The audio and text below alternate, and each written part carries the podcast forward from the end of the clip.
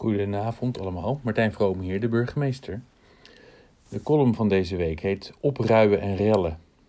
In Amsterdam, Eindhoven, Sittard, overal in het land. En het ging helemaal mis op Zuid. Winkels werden vernield, auto's in de fik, politieagenten aangevallen. En ook in Krimp aan IJssel is het geprobeerd. Het begon op Snapchat en het ging snel alle social media over. Het klonk een beetje als verzamelen onder de brug. We gaan laten zien dat krimpen ook gaaf kan zijn. Wij zijn ook stoer. Van heel veel inwoners kreeg ik het berichten doorgestuurd. Vind ik heel bijzonder en ik stel het ook zeer op prijs. Goed dat we samen scherp opletten.